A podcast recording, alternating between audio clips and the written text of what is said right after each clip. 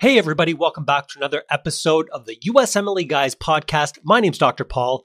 In today's episode, we are doing another USMLE Coaches Corner episode. This is something we previously recorded from our YouTube channel, and I wanted to share with you here today. We will be talking about one of the common problems that our one on one coaching students are experiencing, sharing with you what's going on and how to fix it so that you can move forward with your own USMLE preparation without any worries. And if you want to work with us one on one, or you want to learn more about how we can help you prep for your USMLE don't forget to visit our website, usmleguys.com. All right, let's dive in with today's episode.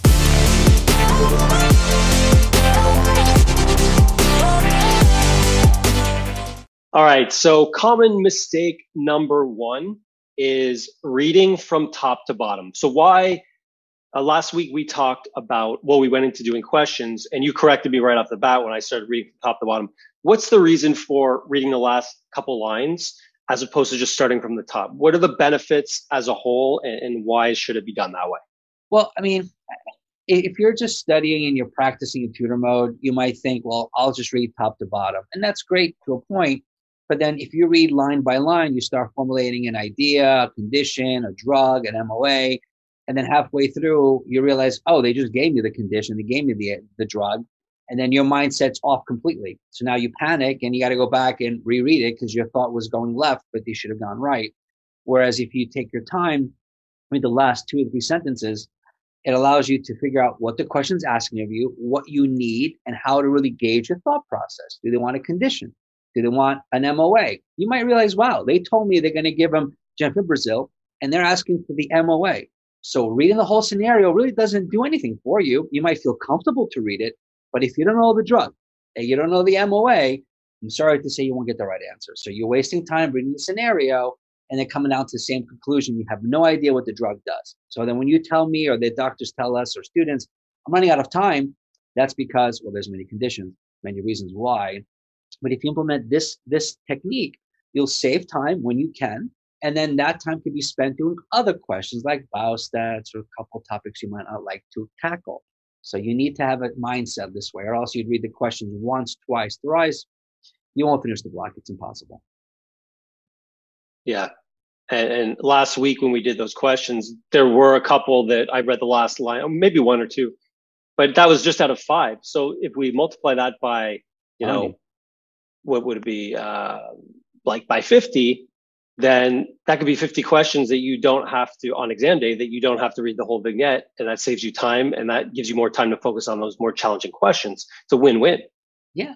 And, and something to, to, to, take into consideration the, the doctors watching this now or later and recording and everything this takes time to master because we yeah. when doctors jump on board and work with us many of them don't implement this it's not easy. You can't just flip a switch with this because you're used to doing it one way which is fine. We have some doctors go top to bottom they do well but maybe they're fast readers maybe they've been practicing for a long time maybe they're able to kind of extract information much faster.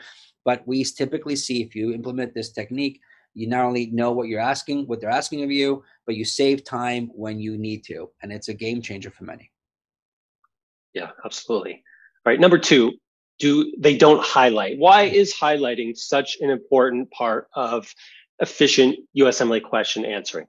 Well let me let me start by saying the reason why some don't highlight, they feel that they're wasting time. And, yes. and I, I, and I tell them, I said, well, I think you're wasting time if you don't highlight because you read fast and then you don't know what information is pertinent, and then you go read it a second time. So if you're reading anyway, why don't you take the mouse and just follow according, according the word for word and highlight what you think is important? Because let's say you read the question, you don't have an answer, right? We tell our students flag and move sometimes. If you come back a second pass and you haven't highlighted anything, what do you typically do? Read a second time, right? And you just burn more time. So if you don't highlight, you won't be able to look at what's important. Is it lab values? Is it a certain symptom? Is it certain, you know, inclusions or gram stain?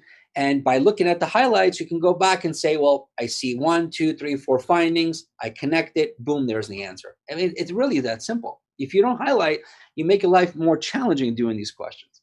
I don't know why people don't do it but we know why because they don't want to waste time. Then they waste time reading a second time and a third time. So it's just it's really allowing you to go back and look at what is pertinent and what is not. So practice it yeah. from now. It does take time. It's not easy like anything else. These are test taking strategies and skills. It's a skill.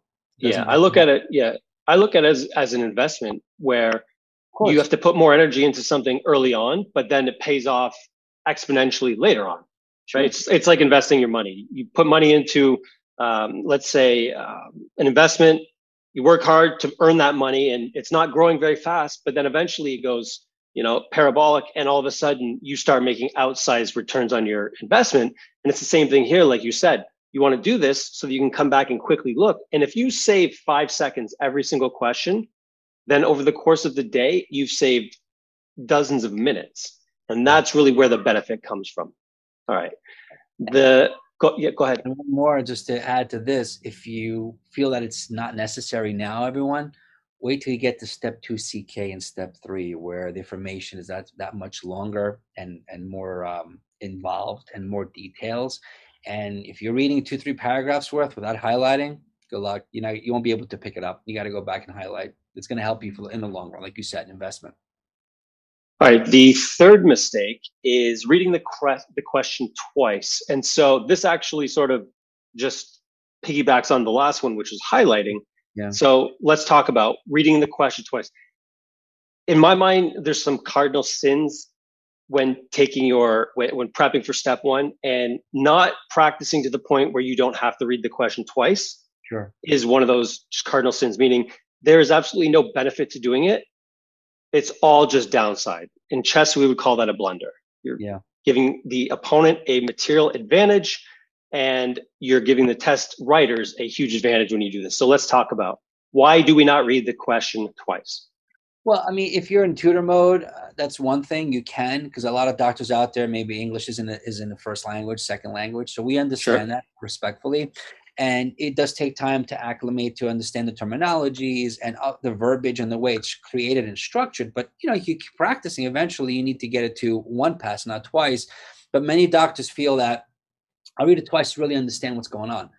Guys, how, how can you do that? The, the, the exam is timed, right? So if you practice from the beginning and you have a you know a better approach, it's going to help you in the long run. But if you get comfortable and acclimated to reading everything twice and thrice, you'll never transition into reading it once. you're always going to have issues with doing a timed block. And typically, people don't do questions that way. They go, I'm too nervous. I'm too scared. I don't want to do. I can't finish a block of 20 times nor 40 times because I'm reading it twice. So I know it's difficult. Take your time now, put it in tutor mode, read every line slowly if you can, highlight like we talked about with the previous mistake. By taking time to highlight, it's more torturous and more more involved and more of an investment, but you will see an improvement eventually. And you're like, wow, now I don't have to read it twice. I read it once slowly, but then you get better and better about you know improving your speed to a point of reading it faster extracting the information and not having to read it twice so if you're reading it twice yeah. stop and just go back to the basics it's going to help you in the long run yeah and, and this is sort of just the same as not highlighting it's students say well i have to read it fast mm. but you always you always forget that when you read too fast you're not going to take it all in and reading the question twice is just going to take more time. So if you read it, let's even say 75% of the way towards your max speed, mm-hmm. but then you do it twice, let's call that 150%. If you then just would slow it down and read it at, let's say, a slow enough pace so that you can pull everything you need out and you call that 100%, percent mm hmm you've saved 50%, right? So it's, it's this whole idea of slowing down to invest in getting the information so that you can make a educated guess. And everyone is just overlooking this whole whole point of you know i got to do more and more. It's the same thing when you're studying. Got to do more questions more questions. I don't have time to review. Yeah but you're you're you're focusing on something that is not going to yield results so that you feel like you've accomplished something reading the question fast, you feel like, oh, I'm getting through this quickly. Yeah, but yeah. you have to go back and do it again. So are you? You really have to, you know, separate the inefficiencies and the uh, time wasters with things that actually work. And oftentimes that is just slowing down and doing things the right way, and you'll save a lot of time that way. 100%. I tell you, I mean, the majority of students that we have with these kind of issues and conditions that they're working with, we all stop them. We, we put them back into tutor mode, no time, read it once, take five, take three minutes if you need to, but practice this way, sure. and you will see the result, results much faster. If you don't do it this way, you're gonna you're gonna get caught later when you can't finish a block in, in one hour. Simple as that. A, a block of forty, especially. Yeah, yeah. Uh, the next one we have here is reading fast and missing info. I kind of think we kind of touched on that on yeah. this one, so we don't really. It, yeah, it's all so closely intertwined.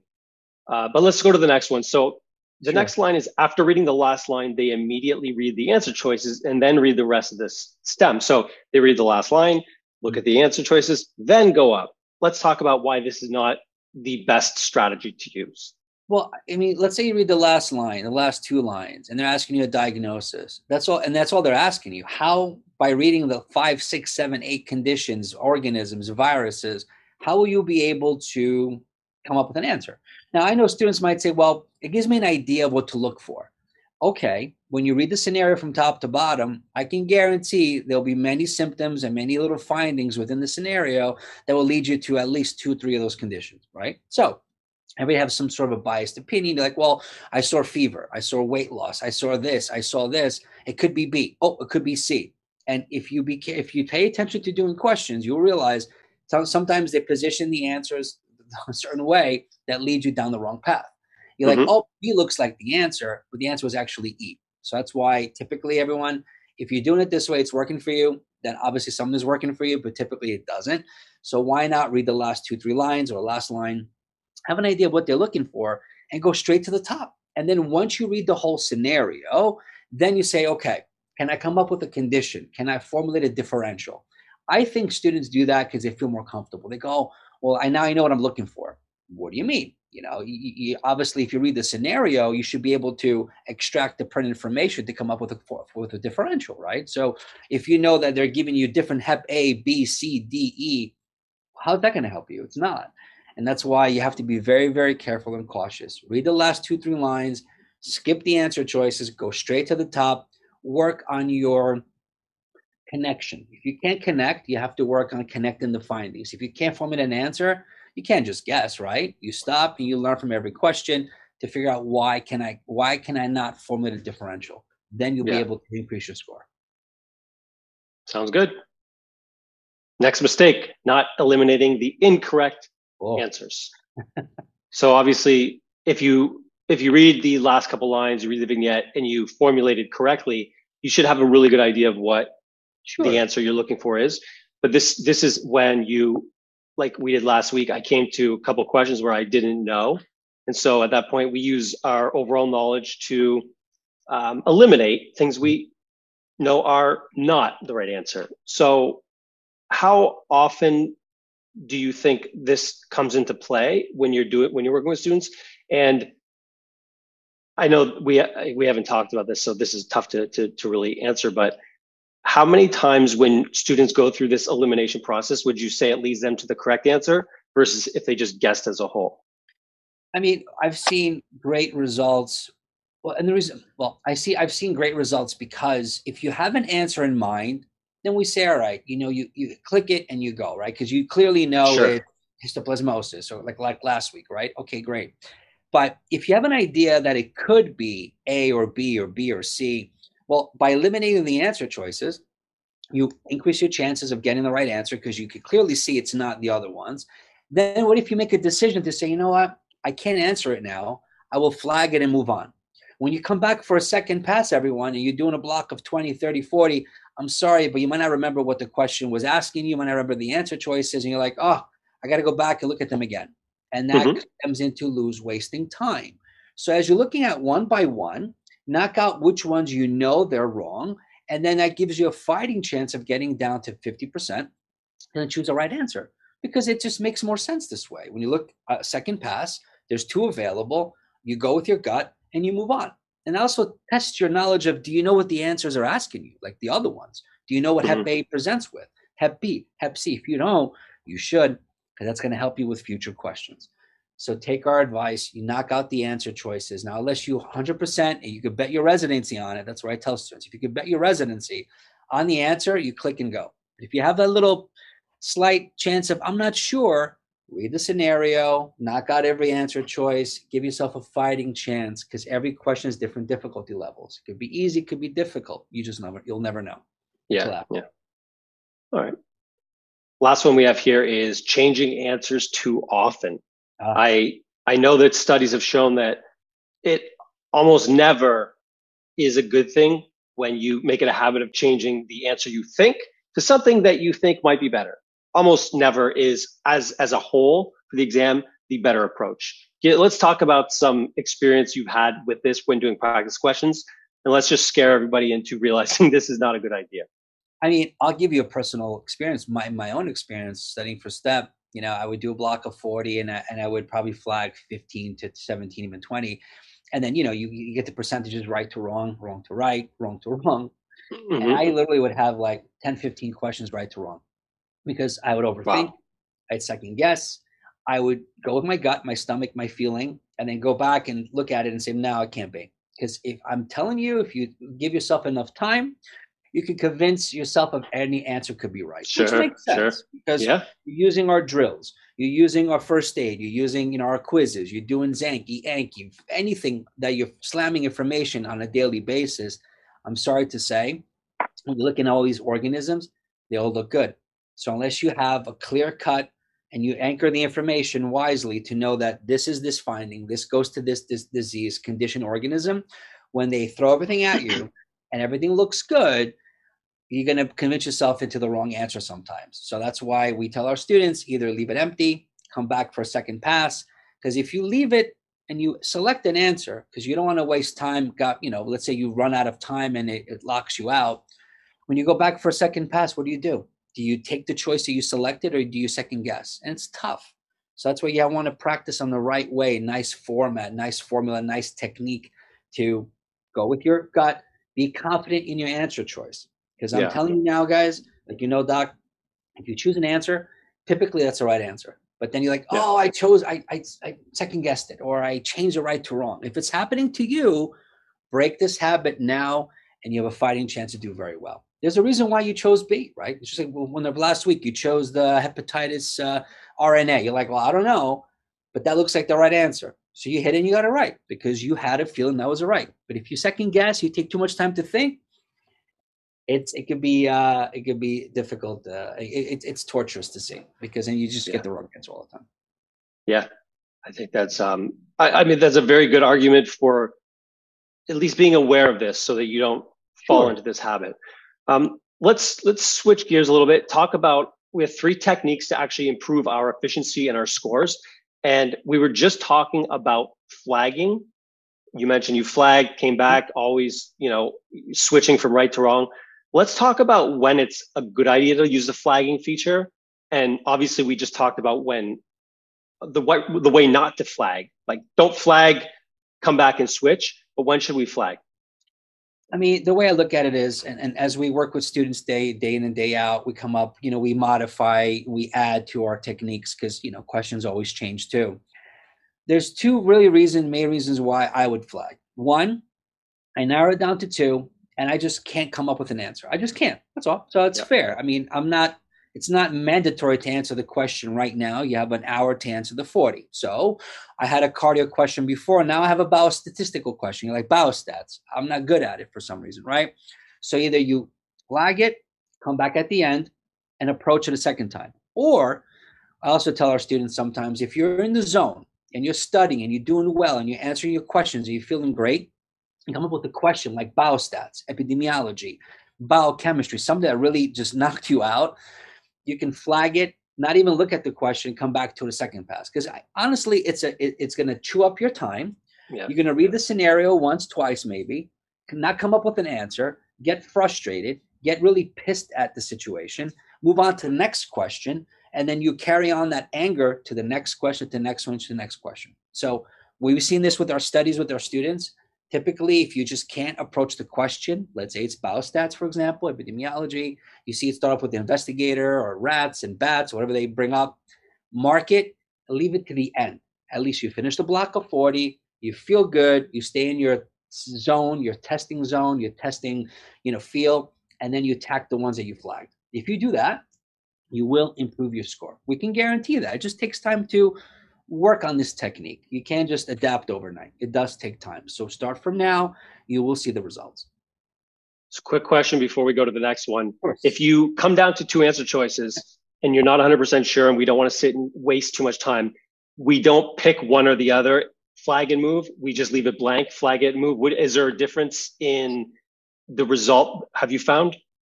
I'll tell you this from the doctors that we worked with, we typically see better results when they leave it empty. And I know what people are saying now, watching the video. They're saying, hold on, what if I leave it empty and I get to the 40th question, and next thing you know, I can't go back and attack the mm. other ones and I lose hundred percent. Listen, I'm with you with that. That's valid. That's that, that's a valid argument. It's like, well, I don't want to lose my points. That's why I tell our students, you practice this technique.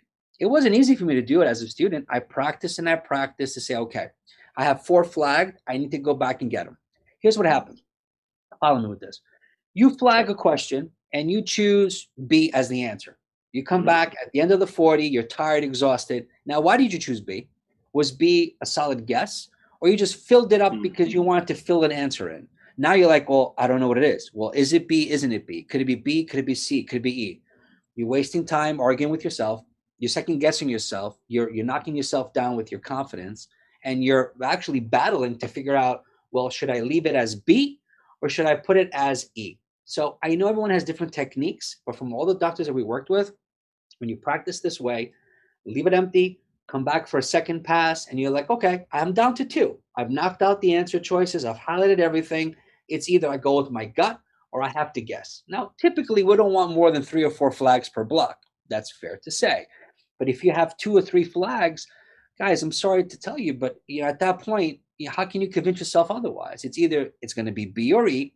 You go with your gut, or you choose whatever letter is available and you move. Because to waste more time uh, talking yourself into it, you could talk yourself into anything because you've seen yeah. so much. It, it's just it's not worth it. Not worth it. Yeah, and question is also designed to allow you to talk yourself into anything. Oh, well, yeah. So you know, there's that. There's that as well, right? I mean, um, yeah. When you see Amboss, you know, you look at the answer choices. Out of the five, three of them have the same symptoms. Literally, all three yeah. will say, "Yeah, of course." This presents this way, and then it says, "However, this condition doesn't have eczema." You're like, "Oh, doesn't have eczema. You should have known that." and, and that's and that's why the the the approach of studying similar conditions with overlapping features with one or two yes. differentiators is so powerful. Takes a little bit extra time to put it together, but when you come to a question like you just explained, that extra two or three minutes that you took to actually put a chart together results in a, in a correct answer, and that's the name of the game. Remember, remember last week you, you had histo, and I'm bringing this up for a reason everything we say is for a reason. They might not realize this, right? So people like, oh, I, I know, I know the different conditions because it's you know Arizona, California, Brazil, you know Colorado, uh, our Midwest, Mississippi, Ohio. That's awesome. Do you know them if they don't present the location? They didn't mm-hmm. present that question. Which they didn't. No, they didn't. Not. They that was a histo a finding. Well, yeah, exactly. So this is a this is a playbook. People need to realize the book is exposed. You have NBMEs, you have USMLE, you have your QBank, you have us you need to accept the fact that they can get you from different angles. That's all. They can ask you something very simple or some very complicated or some minute. And you need to be able to at least recall as much as possible to say, well, that's the right answer. I can't tell you why it is. I just know it is. There, that's a big difference. Yeah. Uh, the last thing we have written down here is narrowing down answers, but I think we've talked about that yeah. pretty thoroughly with with everything here. So uh, let me just run run down that list real quick, and then we'll let you guys go. So, common mistakes: reading from top to bottom, not highlighting, reading the question twice, reading fast and missing info. After reading the last line, immediately going to the answer choices before reading the rest of the stem, not eliminating incorrects, uh, changing answers too often, which we know typically you'll go from correct to incorrect. Big mistake. And then a couple of techniques to improve yourself, flagging when you either are in a zone and you come to a topic that you don't want to deal with, or you've come down to two answer choices and you don't want to sit and dwell on it, waste too much time, flag it, move on. Same as marking, come back, whatever you want to call it. And then uh, narrowing down answers. Super effective. If you look at a, a, a list of options and you don't know, pull on your knowledge and eliminate the ones you know are incorrect. And at least if, if it's just a toss up, I would rather a one out of two or a one out of three chance than a one out of five, one out of six. Just it's math. It makes sense to do. And so there you have it, guys. If you avoid these mistakes when you do your questions, then we aren't guaranteeing that you'll pass because you still need to have that information dialed in. But like you just said, you just said something really, really important. You said this is a USMLE playbook. And you could have the best playbook, but if you're not executing the right way, if you're not mm-hmm. studying the playbook, yeah. you're going to suck. It's like, it's just like football. There's massive playbooks, right? And you have to memorize that. You can have the best plays in the world, but if you don't memorize them and know how to execute, they're useless. So make sure you study hard, make sure you study the playbook, and then practice, practice, practice by doing questions, questions, and questions. Any last words? I know that many doctors out there will watch this and they'll say, Yeah, you know, I know what I'm doing. Perfectly fine. But think of it this way How many doctors do you know or students, friends, colleagues in school, or just on forums, Reddit, whatever you guys are reading, watching, that have done UWorld once or twice? Yep. Have read first aid multiple times, have even done AMBOSS once or twice and still fail. That clearly can show you, that's clear proof yep. that they can know the content, but maybe they're not working on test taking skills, like literally taking a tennis racket and hitting a thousand balls, but yet you can't really play well with another with another uh, uh, another individual, right? Same thing. So if you learn the content, that's great. Resources out there that we talk about every day. If you don't practice this technique, this is a skill. Yep. Then it will be very difficult to pass the test. That's why people doing thousands of questions and they still do poorly. Well, it could be both, one or the other, but typically it's a test taking if the content is covered. So take yep. think think about that next time you second guess the technique. It's like, well, honestly, it's it's a two pieces, right? Two jobs, content and test taking yep. side by side. And one doesn't work without the other. Oh, and you can become a you can become a master of uh, content, but if your test taking skills suck, you'll run out of time. And you could become you could be a stud at taking tests but if you don't know the content, what good does that do you? Then it's a guessing game. You know, what I usually use is soccer, right? Because I, you know, me, I love soccer. Uh, you know, you can run to the ball very fast. You can get to it. You could be a competitor, but if you can't dribble, you can't have that skill to play with the ball. You're done. Or if you have that skill, but you're can't get to the ball, you don't have yeah, the yeah. speed. Say, hold on, hold on. You run out of breath, like I can sometimes, and then you need to have both speed and skill to get to the ball, and then pass your components. It really is the same thing. Thanks for listening. I hope you found that to be helpful. If you want more, be sure to check out our other episodes right here on the USMLE Guys podcast. And if you're ready to dive in and simplify your USMLE prep process, don't forget to head over to usmleguys.com. I'll see you all on the next episode.